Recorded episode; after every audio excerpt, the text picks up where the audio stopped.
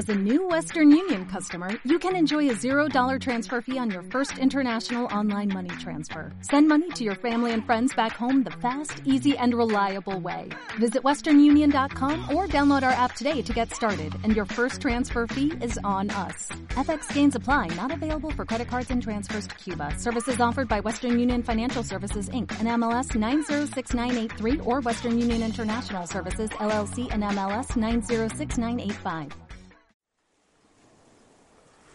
Bienvenido, bienvenida a Gypsy Surfers FM, programa número 8.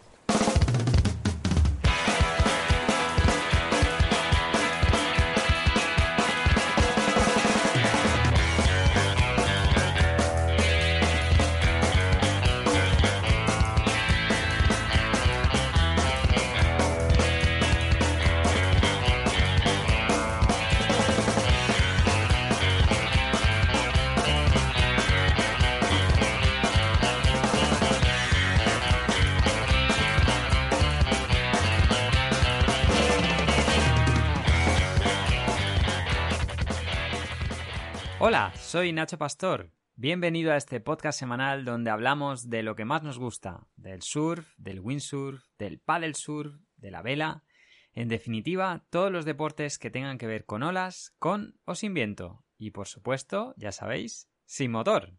Y esta semana tenemos de vuelta a Pepe Sepulcre, que será el conductor de nuestra entrevista. Esperamos que la disfrutéis.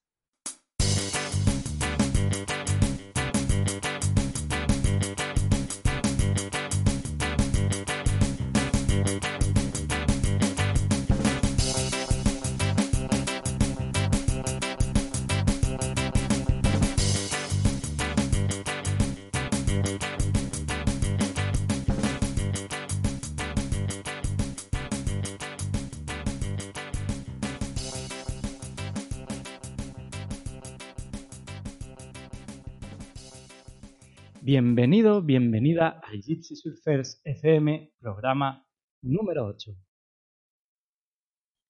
En esta ocasión estoy yo solo, Pepe.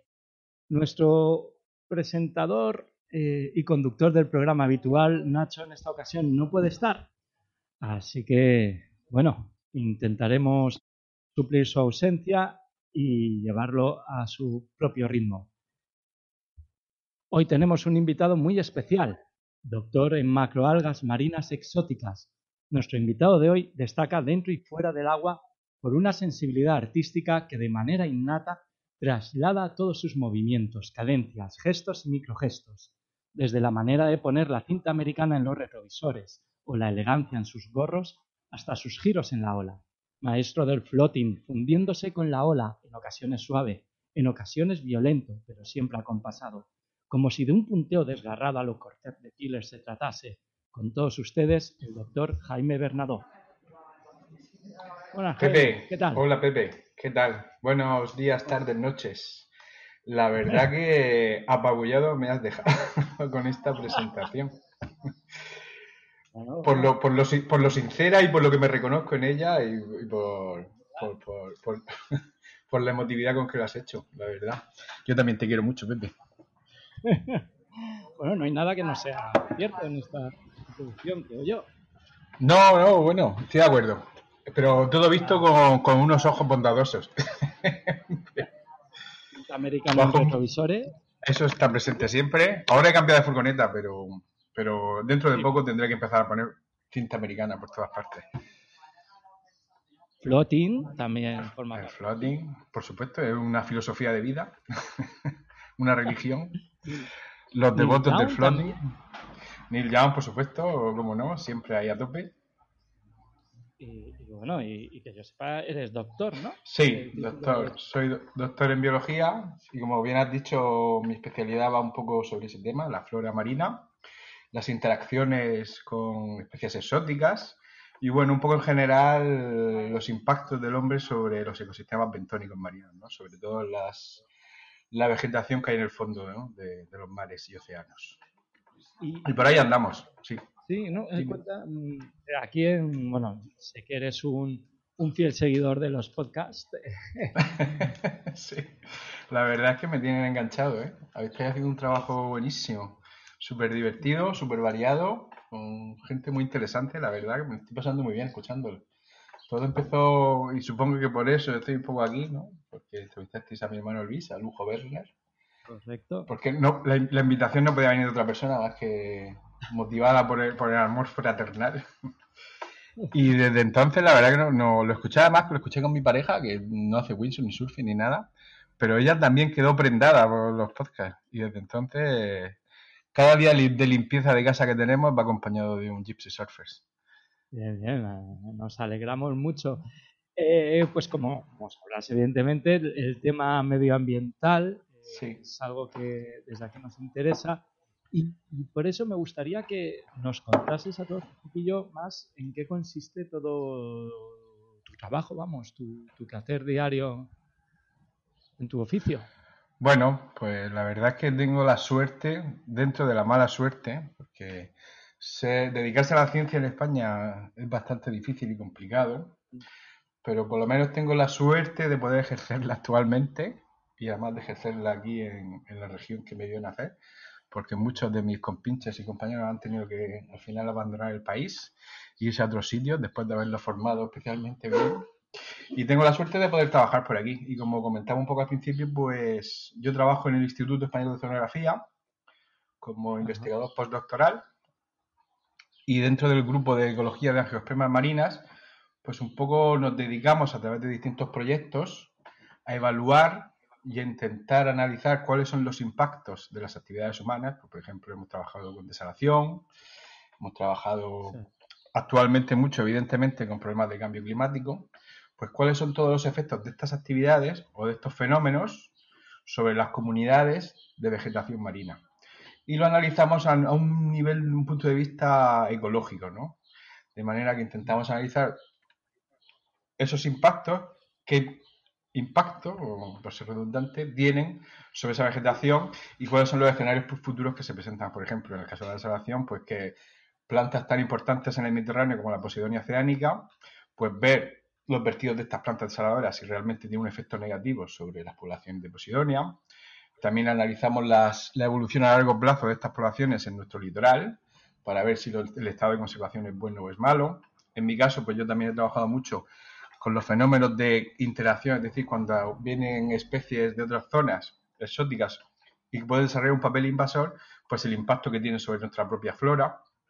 Y en base a eso, pues un poco establecer medidas de gestión que nos permitan conservar nuestros bien amados ecosistemas marinos. Y por ahí andan un poco las cosas.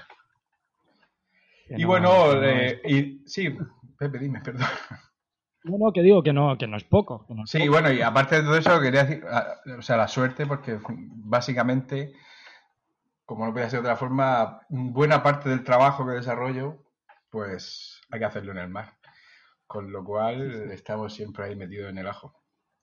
Ahí veo que el mar forma parte de tu ADN. Sí, sí, sí, sí. Fundamental, Pepe, fundamental. ¿Qué sería de nosotros sin el mar, eh? Me cago en la leche. Sí. Buah, ya te digo.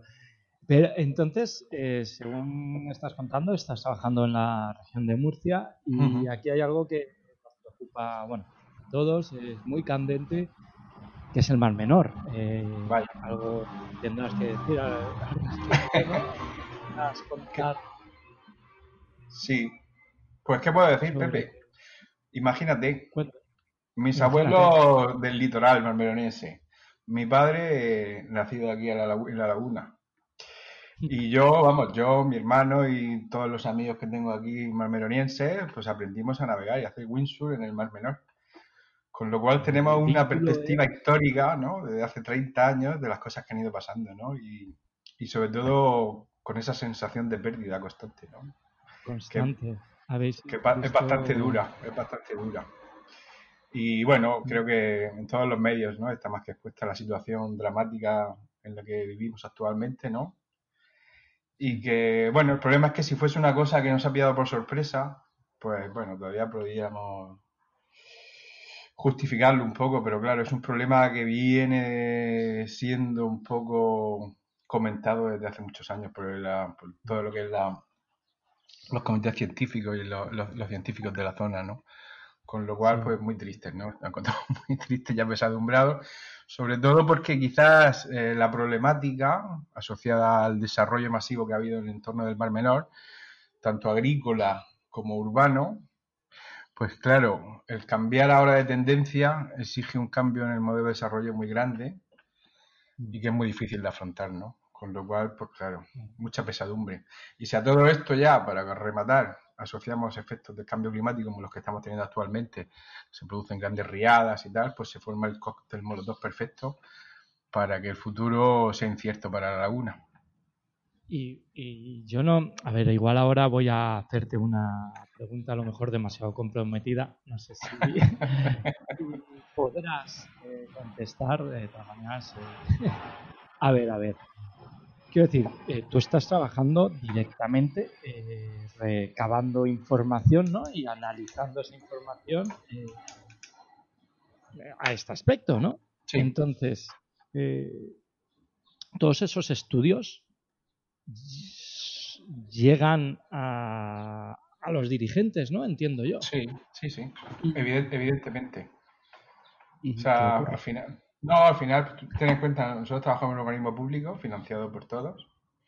Y como es nuestro deber, pues muchos de los proyectos, hay proyectos que a veces están asociados a cosas concretas, pero hay proyectos propios del organismo.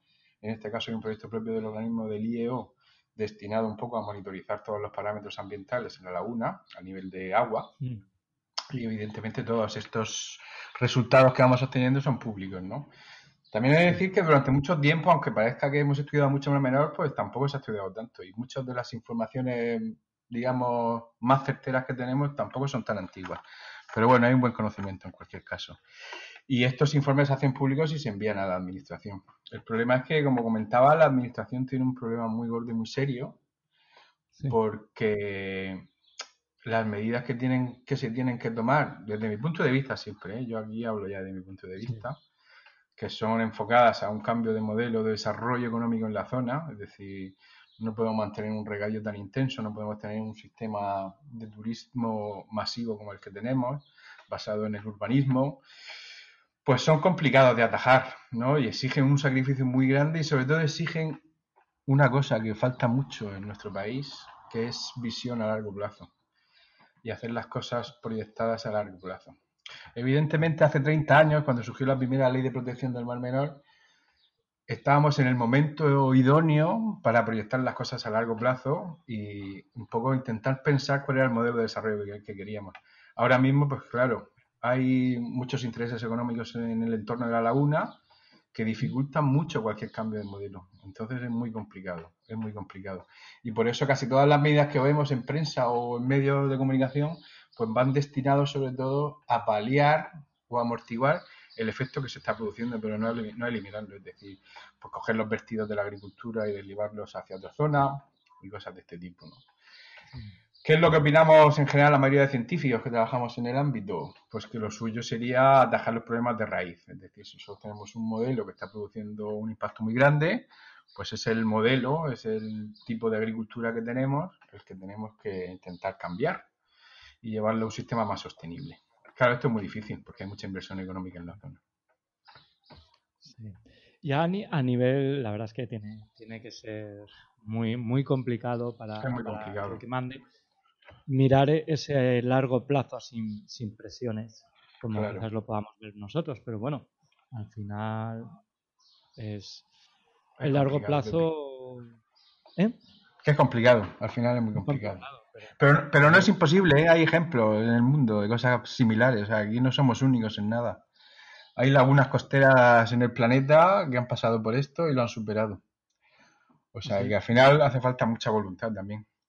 Evidente, pues sí, se han superado a base de una coordinación muy grande entre todos los actores implicados, es decir, gobierno y actividades económicas y científicos, y al final mirar todos en un mismo camino, pensando que al final la, la realidad cuál es, que si no lo solucionas, aunque lo intentes paliarlo a medio plazo, a largo plazo se te vendrá otra vez encima, ¿no? Entonces, pues exige parar, frenar y volver a empezar.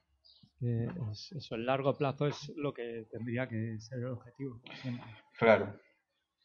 Yo, yo a nivel personal, siempre, siempre lo comento cuando hablo con gente y demás, en- igual es una, una percepción muy sesgada, y- mía, única, pero sí que eh, percibo un, un movimiento social en los últimos años a nivel de, de, pues, de aspectos desde igualdad hasta medioambiental.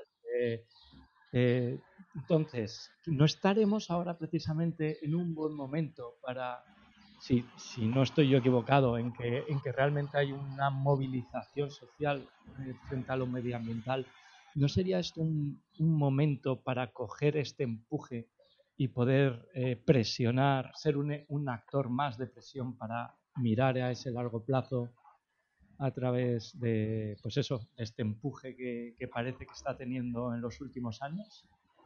Pues sí, Pepe, yo estoy de acuerdo contigo. Eh, sabes que yo por naturaleza también soy optimista, mucho, y confío en que seamos capaces de resolverlo, sobre todo porque, bueno, tenemos una edad, tenemos nuestros hijos.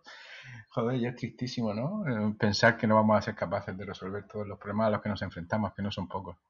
Y sí, y en un ejemplo más claro en el caso de los menores, cómo han surgido plataformas ciudadanas que han supuesto un acicate continuo para los gobernantes y que están consiguiendo mucho.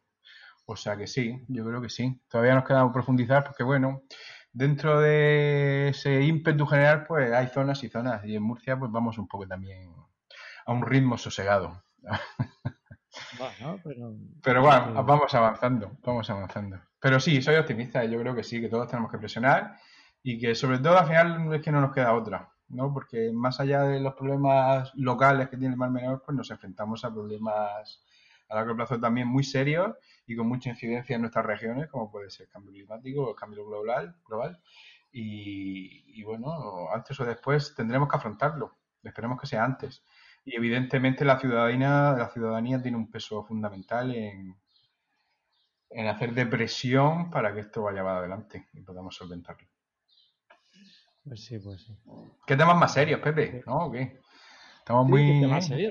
¿Eh? Eh, la, la oportunidad de estar hablando aquí con un doctor Sí, sí, yo soy, soy un mandanga, Pepe, si tú lo sabes bien. y trabajando directamente, eh, directamente en el tema. Entonces, que, vamos, no se me ocurre eh, mejor persona con la que ahondar en estos temas que contigo. Eh, Bueno, muchas veces hablamos de cosas y, y nos falta información. Tú es que estás con las manos en la masa. Y, puedes hablar directamente de, de este, de este asunto. De hecho, te iba a, preguntar sobre mi- microplásticos, plásticos en nuestras costas y, y demás también. Sé que va, está quedando muy serio, pero es que es una Sí, oportunidad, sí. una oportunidad de oro. Bueno, Pero está venga, bien. te- esta, esta última pregunta. No, no, sobre- vamos, vamos. Bueno, los microplásticos. Aquí, en, donde en el centro de trabajo hay un grupo que se dedica específicamente a trabajar con microplásticos. Y bueno, creo que más que, bueno, eso es conocido por todos, ¿no? El problema que tenemos con los microplásticos en, en los océanos y mares, especialmente en el Mediterráneo, que al final no deja de ser un área especialmente poblada del planeta. Y bueno, es un problema que todavía no está muy claro en cuanto a los efectos, ¿no? Porque, por ejemplo, pues bueno, hablan de que el efecto propio de los microplásticos puede ser no, no ser, no ser tan intenso, pero sí como que supone una superficie, ¿no? Ese plástico para incorporar toxinas a nuestros cuerpos y tal, ¿no? Y en este caso concreto, Pepe, yo la verdad es que sí que veo, así como en otros temas, sobre todo cuando hay que luchar con poderes económicos importantes, sí que veo aquí un- una gran respuesta de la ciudadanía, ¿no? Creo que cada vez hay una altísima sensibilidad con el tema y que la gente está muy concienciada. Y la verdad es que da mucho gusto, porque son problemas importantes. Y la verdad que es una pena. Yo durante, antes de empezar a trabajar en la ciencia, trabajaba en consultoría ambiental y estuve haciendo seguimientos pesqueros y tal. Y o sea, era increíble la de cosas que salen en las redes de los pescadores. Increíble. Increíble. Cómo hemos usado el mar como basurero. Una cosa espectacular. Pero bueno. No sé dónde, dónde leí hace poco que, que habían ya pescadores que, que se dedicaban más a sacar plásticos para luego venderlos a empresas de reciclaje y demás Sí, ¿no? que a sacar pescado. Madre mía, pues es que al final. No nos queda otra. Curioso. Bueno, estamos Pues hablando con. Jaime Bernadó, eh, un auténtico surfer, surfer y, y, y científico marino que lleva el ADN en, en su, el mar en su ADN. Quería preguntarte, Jaime, eh, gracias, gracias, no, debido, bueno, sí, gracias a, tu, a tus investigaciones, a tus estudios, eh, si no me equivoco, has vivido fuera de España también. Sí. Eso te ha llevado a, a investigar otros mares. Exactamente, Pipi. La verdad es que, bueno, la suerte que tenemos los científicos también es que podemos optar a, a estancias en otros centros. Y evidentemente, como no podía ser de otra forma, no me iba a ir a, a Finlandia o a Noruega, o que también tienen mar, pero hace mucho frío, o, o Alemania, ¿no? Y claro, en mis estancias he elegido siempre lugares que, en los que había un estudio previo para ver si, si nos podíamos meter al agua, hacer nuestras cosas que más nos gustan, como son el windsurf y el surfing. Y bueno, tengo la suerte de vivir en, en Italia, en Cerdeña, donde he visto la- las olas más increíbles y con mayor sensación atlántica que he visto en el Mediterráneo. O sea, cuando se mete por ahí por el Golfo de León las nortadas esas espantosas, llegan unas olas brutales a la costa sarda, aparte de comer muy bien. Y he disfrutado ahí con muy buena gente, muy, buena, muy buenos compañeros de Windsor y en unos spots bárbaros, como la Chacha, me acuerdo, sí, Calapisquina, todo esto en la costa norte. Luego había unos spots, bueno, hay un spot, ¿cómo se llama aquel spot? Se me ha olvidado. Hay un spot, vamos, de surfing en condiciones mundiales. ¿Cómo se llama? Que está en la costa oeste. No me acuerdo cómo se llama ahora mismo, pero bueno, es que hace ya unos añitos. Y la verdad que es increíble, ¿eh? Una navegación es increíble y además con condiciones continuas. En verano muy malas, pero en el resto del año muy frecuentes, muy frecuentes. Muy frecuentes. ¿Y cuánto tiempo estuviste allí? Pues la verdad que esa estancia no fue muy larga, fueron cuatro o cinco meses. Pero bueno, Pero fue muy, fue muy intensa. ¿Cómo? Sí, sí. Que los exprimiste bien, digo. Sí, fue muy intensa. O sea, y, y es más, como la verdad que la, la Cerdeña es una isla muy grande y tal, y exige muchos movimientos. Acabé navegando muchas veces porque, bueno, yo vivía en el norte, en, en Sassari, y acabé navegando en sitios desconocidos donde no iba nadie. Recuerdo especialmente uno en el norte, que tampoco me acuerdo cómo se llama, que los únicos que estaban por allí, además que era un acceso bastante fácil, me lo recomendó un local de ahí de, de Sassari, pero no iba nadie nunca realmente. Porque eran las condiciones de estas particulares que a Pepe te gustan tanto a ti, Pepe, como a mí, de viento de un lado, olitas del otro, que se producen solo de forma esporádica. y allí acababa solamente con los pescadores y yo en el agua. Y era un sitio, era un sitio apabullante porque había una cantidad de fauna marina. Entonces, a- a- además de disfrutar mucho, tuve encuentros con tortugas, atunes que me pasaban por debajo, o sea, unas cosas bárbaras. Sí, Un unas cosas bárbaras. Y la verdad que disfruté mucho esa etapa de ahí de Cerdeña. Ah, se pasa un frío del demonio. Menos más que tenía un traje en aquellos tiempos que lo llamaba la estufa, que me producía un calor corporal. Mientras los demás se morían de frío, yo salía rojo como un tomate. Sí. Pero sí, sí, sí. Era un traje magnífico. No me acuerdo qué marca era, pero nunca he tenido una estufa como esa. Porque en invierno, sobre todo, bueno, pillé hasta nieve una vez allí. En invierno pegaba fuerte el frío, el viento este del norte. Y bueno, el otro viaje que recuerdo de otra estancia muy interesante también fue en Baja California. Que por temas de trabajo no me pude desplazar mucho. Aparte que el, el viaje allí a, a la península baja, donde está el centro este de Windsor, es carísimo. Sí. Pero bueno, tenía la suerte de contar allí con un compañero brasileño surfero total. Y todas las mañanas antes de ir a la universidad nos pegábamos nuestro bañete allí mismo. Un Dow Patrol. Sí, con, con tus focas y con tus cosas de estas que hay por allí. ¿eh? Pacífico.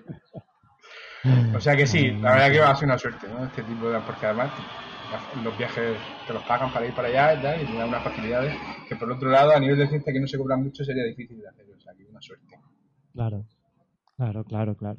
Porque bueno, ese, ese es un tema que, que si te parece lo podemos dejar para otra ocasión, pero es un Sí. tema también, el tema de, de cómo se, se cuida a los, a los científicos. eh, un tema complicadete. Un tema duro. Bueno, ya, ya lo comentaba un poco al principio. Yo, la mayor parte de la gente que empezó conmigo a formarse aquí, no- ya no están aquí en este país. Han tenido que emigrar.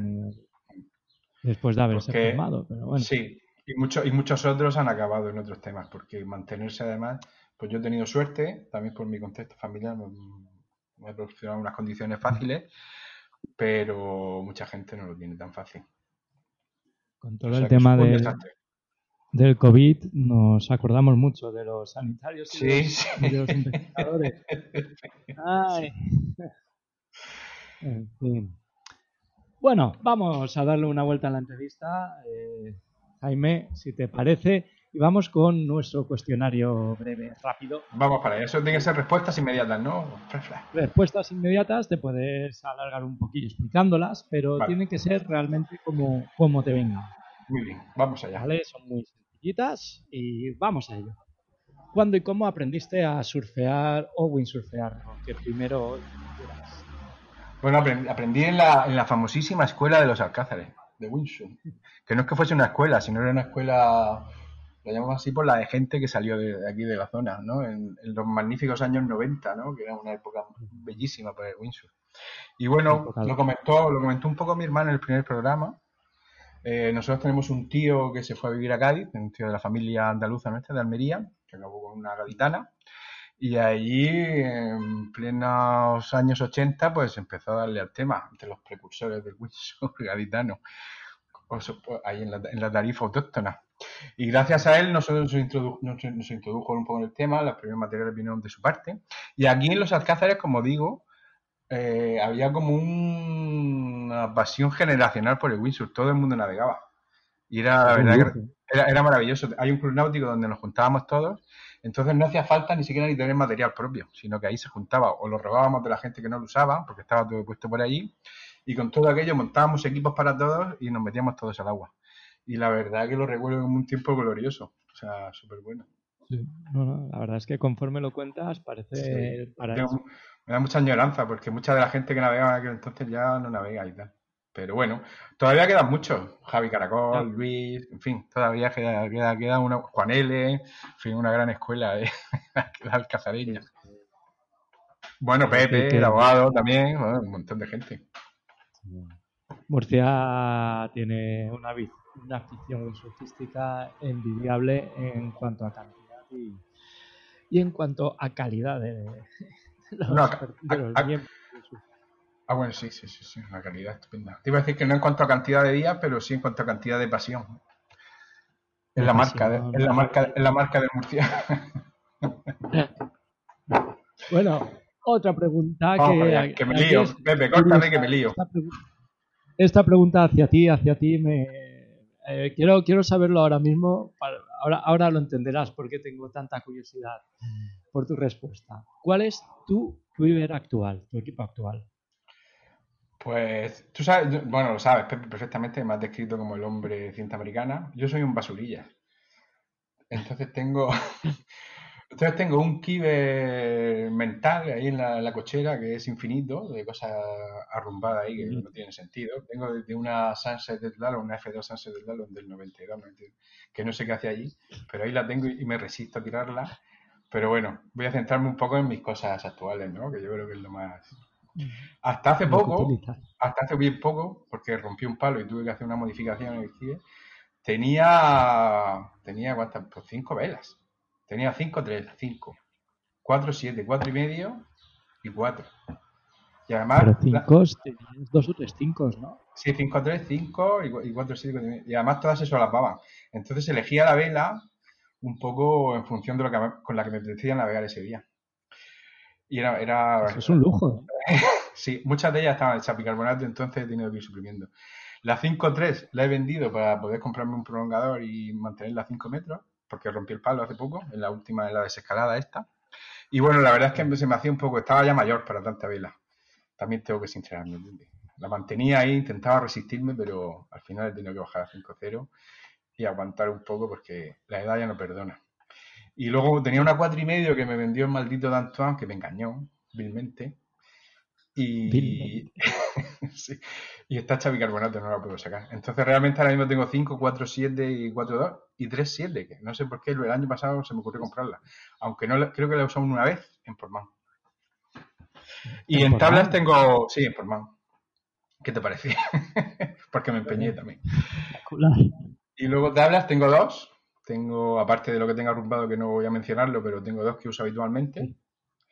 Tengo una Starboard nuevo, que me vendió mi querido y entrañable amigo Homer, de Guaira, de Galicia, que es viejecilla, pero es un twin que va estupendamente. Y me resisto, parte. Sí, sí, Sí. vas muy fino con esa tabla. porque la tengo ya mucho tiempo. Ya me lo dijo Homer, de todas formas, esta tabla va a ir muy bien para ti, me dijo, porque cuando planea, no planea. Parece que llevas una bolsa de basura en las aletas, pero cuando, cuando surfea es una delicia, y es realmente una delicia. Y desde hace un año y medio, dos, gracias a la gestión de mi querido Oscar, Oscar Alcaraz, me dio una, una killer fish que tenía de test por ahí por su casa, que le había pasado a Pablo Ruiz, de 80 litros, un quad, una Sidon de esta, New Sidon. Y la he usado en Almería y la verdad que también va de vicio. Pero bueno, aquí en Murcia, poco. Y luego, no sé si entramos también al surfing, Pepe, o no. Sí, Sí, para el, surf- el surfing es un poco más caótico porque no sé ni realmente las medidas que tengo. Pero tengo tres tablas de surfing ahora mismo.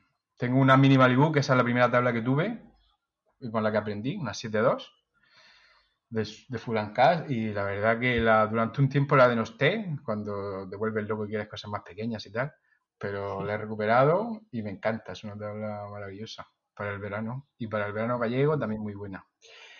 Y luego tengo una que me dio Juan Cañabate, que no me acuerdo cómo se llama, ni las medidas, que es así en plan patata, gorda, grandota, que va, es que está un poco hecha polvo, porque también, este también me engañó. y va muy bien, me encanta esa tabla, así muy planita y coge olas muy fácil, muy gorda, pero he tenido que repararla tantas veces que pesa mucho.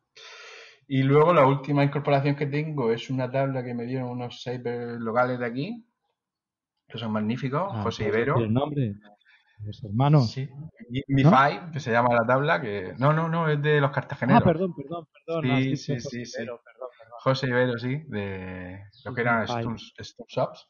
Sí, Y, Son Give Me Five, Give ¿no? Me Five, que- y la verdad que también me la dejaron un tiempo y me parece una tabla magnífica, que debe ser como 6.2 o así, no es tan Mm. ancha como la otra que tengo, pero también tiene una remada popa, muy buena, sí, tiene una popa así, sí, como... Sí, una cosa así. Y la verdad que me gusta mucho esa tabla, es súper versátil y para el mediocre nivel que tengo me va muy bien, me va muy bien. En el surfing, sabes tú que empezamos tarde, Pepe, yo no... Sí, Lo intento, mucho, lo intento mucho, pero... bueno, pero me divierte muchísimo y me encanta. Y me lo paso clave. Entonces es suficiente, pero bueno. Y esa tabla la verdad que va muy bien. Va muy bien porque es muy versátil para condiciones un poco más duras y tal, y va muy bien la tabla y, y luego no es muy técnica, con lo cual me permite disfrutar bastante. Y ese es el asunto como está ahora mismo, Pepe. Genial, genial. El basurillas. Sí. El basurilla. Bueno, eh, siguiente preguntilla. ¿Cuáles son las condiciones que más te gustan? Es verdad que dura- durante la entrevista ya... Bueno, lo has, dicho, pero vamos a recordar. Sí, yo soy un devoto, un devoto fiel de la, de la Santa Virgen del floating. Para mí no hay, o sea, no hay nada que, que tenga que se pueda comparar a una sesión de floating extremo. Viento justito, 14-15 nuditos como mucho para poder salir sin muchas dificultades. Una ola tampoco grandísima porque tengo alma de mar menor y luego me asusto, pero una buena ola que tenga fuerza y, y ver el tiempo pasar detenidamente. Subir tranquilamente, Pepe, mientras vemos a los demás surfear como vienen. Y luego cogerte tu olita. Sí, cogerte tu olita, una olita cristal, viento saído. y eterna. ¿no? E infinita, hasta que, hasta que tengas los brazos del inspector Gache y el corazón que se salga por la boca. Pues bueno, total Muy- nada, ¿eh? Muy Total nada. Estás Sí. describiendo calblanque colgante. Sí, total nada.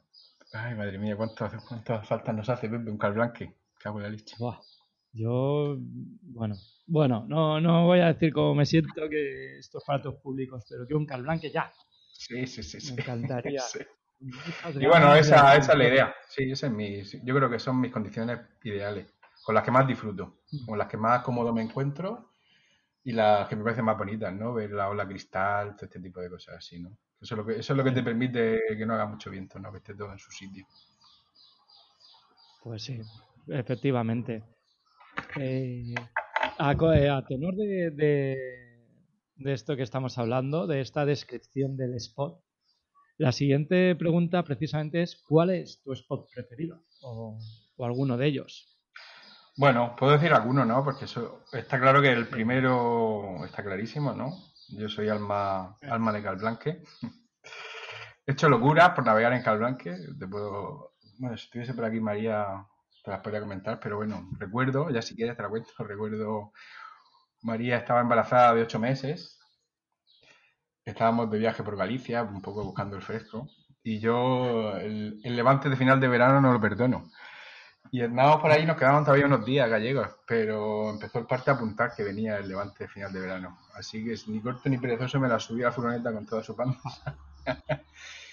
y nos bajamos corriendo aquí a Calblanque porque no hay nada que me produzca más, más dolor, no más dolor que perderme un levante calblanciano, aunque sea miserable. pero es algo ahí que no puedo él. Muy bien, muy Y bien. bueno, luego los spots gallegos me encantan, me encantan. Los O sea, gallegos, sí. Y luego por todo lo que suponen. Ah, Porque, bueno, hay spots que no son tan buenos, por ejemplo, Traba, allí en Galicia, pero es un Sí. estado de paz el que vive allí que no tiene parangón en verano con ningún sitio. Y luego, bueno, Dos Niños y San Surso son condiciones extremas de calidad. Así navegan los gallegos, así navegan. Bueno, así navegan, efectivamente.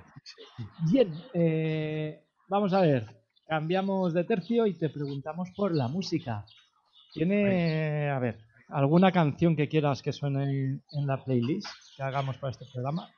¿Algu- ¿Alguna canción? Pues la verdad es que le he dado vueltas, porque como ya sabía, sé de qué va el programa, digo, esto es la pregunta de la canción. Digo, esto tiene que además que representar algo muy importante. Y está dándole vueltas. Y dándole vueltas y vueltas porque, bueno, mi primera opción siempre hubiera sido Neil Young, por eso de lo llevo dentro, como algo que va conmigo, siempre hace Windsor. Y un Like a Hurricane, pues siempre hubiera estado muy bien. Pero luego me he acordado de una cosa que creo que tengo que comentar. Que hay una canción que me recuerda mucho al mundo windsurfero, por los recuerdos que me trae, que es la canción esta de Sinnerman, de Nina Simone. Y te digo, te cuento porque me, me- me recuerda mucho al windsurf porque eh, cuando, o sea, la había oído antes, pero la, la- la- la- vez con la que recuerdo especialmente esta canción viendo la película aquella de Windsurfing Movie, en la que en la parte final eh, las últimas escenas están destinadas a la prueba de la PWA de, de Cabo Verde, ahí en 2007, que es una prueba mágica y mítica. Hostia, y, y- y la canción acompasa también esa final de Golly City contra Josh Angulo. ¿Mm? Qué brutal. O sea, no sé si lo has visto o los oyentes lo han Sí, sí, visto, sí, sí, sí, pero estoy, porque no sé si te acuerdas, empieza poco a poco, que nunca se me olvidará, empieza poco a poco, los dos surfeando así un poco bien, tal, no sé qué. La canción empieza a coger copete, empieza a coger ritmo, empiezan a pegarse unos aéreos de escándalo brutal. Se ven, además, se superpone la imagen de, la- de los dos navegando con las manos de la gente en las rocas aplaudiendo y el final ya apoteósico con la canción de Nina Simone a todo trapo. Josh Angulo va a la playa, levanta así, dan la mano y lo cogen todos los locales, lo suben en- a hombros, lo transportan por allí, tal. Es como un jolgorio masivo. Y entonces me quedo, me quedo con esa canción porque creo que a nivel de Windsor es lo más intenso visual y, y audio que he visto. Así en- Sí, brutal, ¿eh? Entonces te quedas con... Nina Simón, Sinnerman. Ah, Ok, vale, perfecto. Y igual es- aparece también la el ¿eh? Eh, venga, venga. Muchas gracias. Bueno, si tuvieras que darle un consejillo a alguien que está empezando, que quiera perfeccionar algo, Un consejillo, yo creo, hay una cosa básica de cualquier actividad, ¿eh? pero yo creo que en el windsurf y en el surfing son, son especialmente importantes y es que lo que cuesta mucho, lo difícil, las cosas difíciles, son las que realmente luego nos dan mucha satisfacción. Y yo creo que el windsurf y el surf son ejemplos de esto, ¿no? Son deportes difíciles que exigen mucho tiempo, pero luego generan una satisfacción, ¿no? Increíble. Espectacular. Entonces, pues nada, hay que perseverar. Hay que perseverar y probar, y probar, y probar, y practicar, porque al final las cosas salen. Hasta los patanes como yo podemos llegar a hacer algo. Es más, una, una vez, eh, incluso una vez aprendido muchas cosas, eh, luego tienes que saber llevar la paciencia y, Por supuesto. y gestionarla bien Sí, para, sí. para poder, desde coger la, la mejor ola de la serie hasta ceñir, haciendo floating, hasta simplemente estar esperando a que entre en condiciones. Por supuesto. Así es, la paciencia. Y la perseverancia. Bueno, la perseverancia. ¿Qué es lo que menos te gusta de este deporte o de estos deportes? Ay, Pepe, lo que menos me gusta. Si hay algo que no. Sí, que no hay una cosa, hay una cosa que me convence, que, que no me gusta mucho. Porque, bueno, ya te lo yo creo que lo he dicho ya a lo largo de la entrevista, yo tengo una naturaleza optimista y positiva. Entonces, lo que no me gusta mucho, o quizá, quizá, me gusta mucho en general el mundo este, pero lo que menos me gusta es que la gente sea negativa y pesimista. Es decir, cualquier baño es un baño bueno. Da igual como sea, pero si te metes el agua es un baño bueno, y eso hay que tenerlo muy en cuenta. Entonces, claro, eso de llegar allí, "Oye, pues estaba mejor antes, está bueno, esto está regular, está-". Joder, tenemos la suerte de vivir en un mundo paralelo de felicidad que es el mar. Estar dentro ya es, ya es estar bien, entonces, pues yo qué sé. Ese pesimismo que a veces nos asola mucho, mm, no me acaba de convencer. Creo que no, no debería existir, no, debe- no es real. Solo tenemos cosas que agradecer, leche. Pues sí, sí, sí, sí, sin duda. Lo, lo comentó precisamente, me acuerdo un día en, en Calblanque, eh, Pepe eh, llegó, pues no, antes estaba mejor, tal cual. Y, y dijo Pepe, el mejor baño está ahora, antes no estaba bien, yo no estaba. Claro, Para mí- siempre está ahora. Para mí el mejor baño es ahora. Antes, si, si antes no estaba, me da igual cómo, esté, cómo Exactamente. estuviera antes. Exactamente, el mejor baño es siempre el que estás tú. Claro, para mí, el momento perfecto es ahora, que estoy Así, aquí. así es, ¿Cuánta razón tienes, don? así es. Bueno, así eh, nuestro anterior invitado dejó una preguntilla para ti, Ah. eh, muy, muy sencillita. ¿Sabes bueno, que el último, el último programa no lo he oído todavía? O sea que me viene, me viene por Pues, sorpresa. O sea, empecé a oírlo, que era, era, era el de José Luis, ¿no? No, el Ah, ¿no? anterior era de Antonio, Ah, por eso no lo he oído. Hoy el de José Luis y me falta el de Antonio. el exteo de la Volvo Ajá. Que fue muy interesante, fue más vela. ajá. y bueno, cómo gestionar grandes eventos deportivos. Muy interesante para quien no lo haya escuchado aún. Sí, Bueno, yo- la preguntilla que te no me ando por las ramas, es ¿qué vas a hacer estas vacaciones? ¿A dónde vas? Incertidumbre, ¿no? Incertidumbre total. Total. Pues sí, hombre, yo creo que en cualquier caso será algo local. Y cuando digo local me refiero a- al norte de España. Que para, ¿no? Que es nuestro spot de verano, es nuestra zona de verano. Y bueno, sí, me gustaría mucho, como todos estos años, pues echar unos días, unos días gallegos de tranquilidad, de dormir al fresco y de bañitos, de bañitos agradables. Habrá que, habrá que verlo. A ver si es posible, Bueno. porque bueno, están las cosas un poco que no se sabe dónde acabaremos, pero bueno. Y si no, si nos cierran, pues haremos un verano, un verano de los de los años 90 y 80, aquí encerrados por nuestras regiones, ¿eh? que tampoco Sacarás es, tu, es tu curioso. F2 slalom. Sí, sí. Y a mucha bucear con el agüita caliente y todo eso. Bueno, veremos qué pasa. Veremos qué pasa. ¿Cuál es tu surfer o windsurfer favorito? Otra vaya pregunta. Mala pregunta, ¿eh? Sí, pero bueno, yo aquí me voy a decantar por.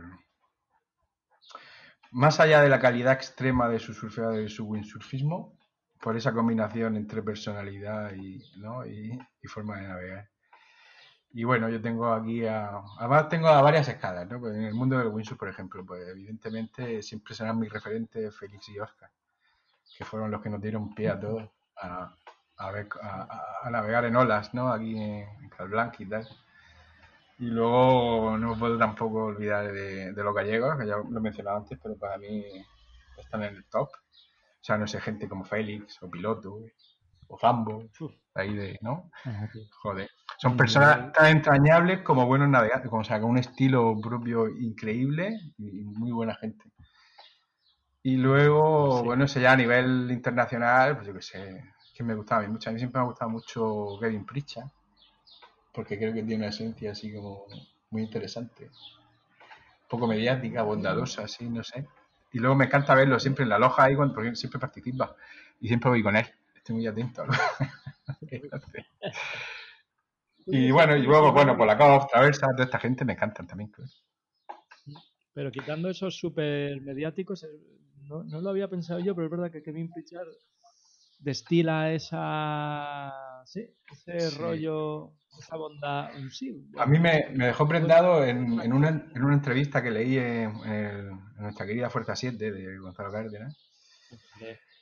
Ostras, que contaba un poco como, porque él había sido como campeón muy joven, ¿no? Cuando le quitó el, el título a Bion y tal, del Lalon, y como una vez que estaba arriba, con tan joven, lo único que puede hacer era caer, y cómo afrontó esa caída, y cómo se recuperó, y se dedicó a la fotografía, y bueno, un tío la madre de entrañable.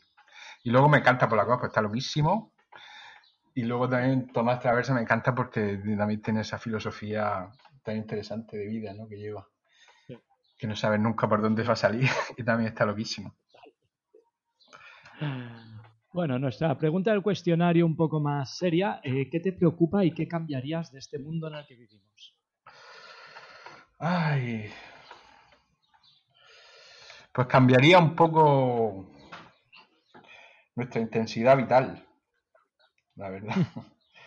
De aprovechar las cosas que tenemos siempre. que a veces nos, un poco, yo creo que nos ha servido un poco también este confinamiento para eso. del, del COVID, ¿verdad? Sí, para darnos cuenta un poco de lo que tenemos y que a veces pasamos un poco por encima sin aprovecharlo.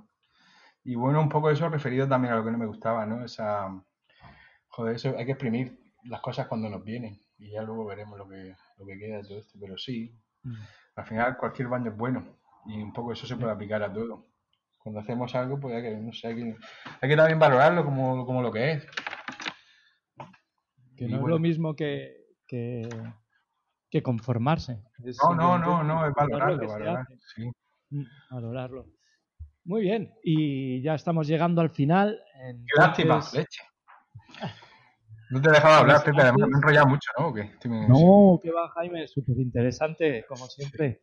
Es una charreta, vamos. Ya lo has comentado tú antes, que te gustan los podcasts por, por el contenido. Sí, y, sí, sí, sí. y por eso estamos apostando en los podcasts y por eso hemos pensado en ti también. Así que lo que hayas contado, cree que, créeme que está dentro de, de nuestras expectativas, si no, más alto aún.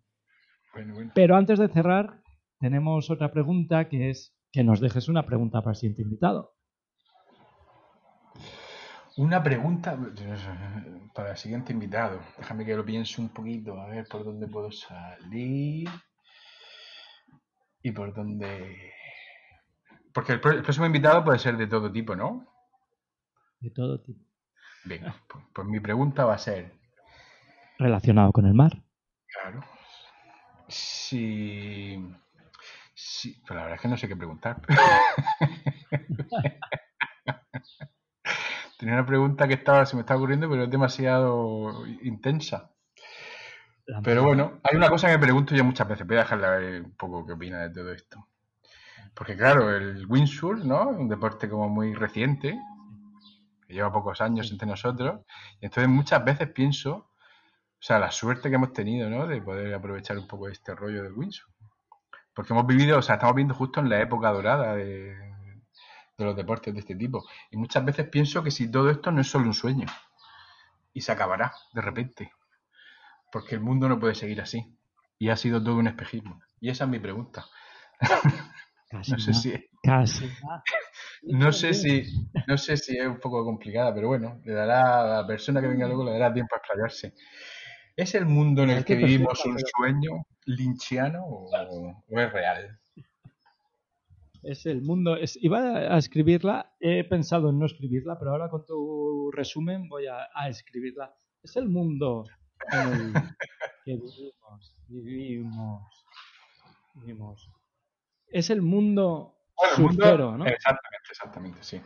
Surfero, windsurfero, surfero, windsurfero, surfero, en el que vivimos un sueño. Lo que pasa es que estoy pensando que lo mejor, creo yo, para esta eh, pregunta es que no la formule, no la formulemos ni Nacho ni yo, sino que pongamos tu corte haciendo la introducción de la pregunta y preguntándolo, porque ha quedado Perfecto. perfecto.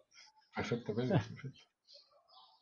Bueno, Jaime, eh, con esto hemos llegado al final. Eh, muchísimas gracias, de verdad. Ha sido súper interesante todo lo que nos has contado.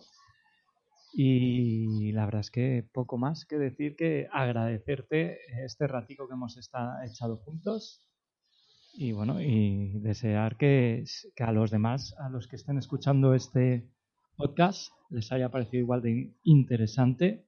Recordarles que también hay una playlist eh, relacionada con el contenido de este programa y un poquillo con la personalidad musical de nuestro invitado.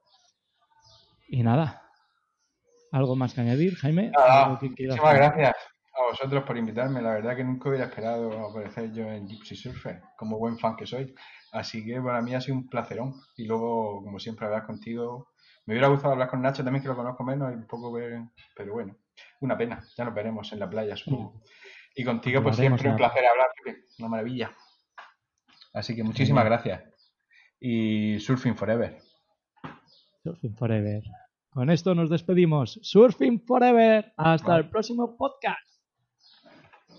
Enhorabuena por esta entrevista tan interesante a Jaime, a quien espero conocer muy pronto, y a nuestro Pepe. Ya veis que no podemos estar siempre todos, pero de esta manera garantizamos que cada semana podáis tener un programa nuevo. Recordad que nos podéis encontrar en Facebook e Instagram, así como en iBox, en Spotify y en Apple Podcast, donde tenéis disponibles todos los programas de Gypsy Surfers FM. No olvidéis darle al like, comentar y compartir el programa si os ha gustado. Ayudaréis a que sigamos difundiendo este podcast cada semana.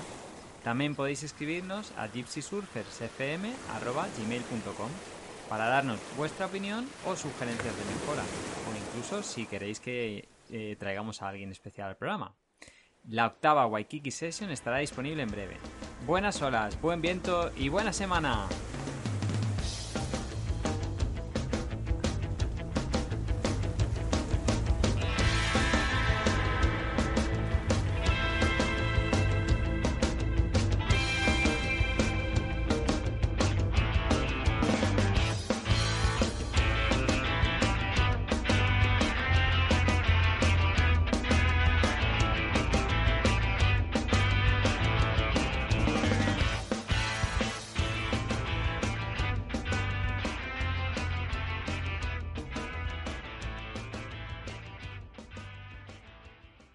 Temple University is ranked among the top 50 public universities in the U.S. Through hands-on learning opportunities and world-class faculty, Temple students are prepared to soar in their careers. Schedule a campus tour today at admissions.temple.edu/visit.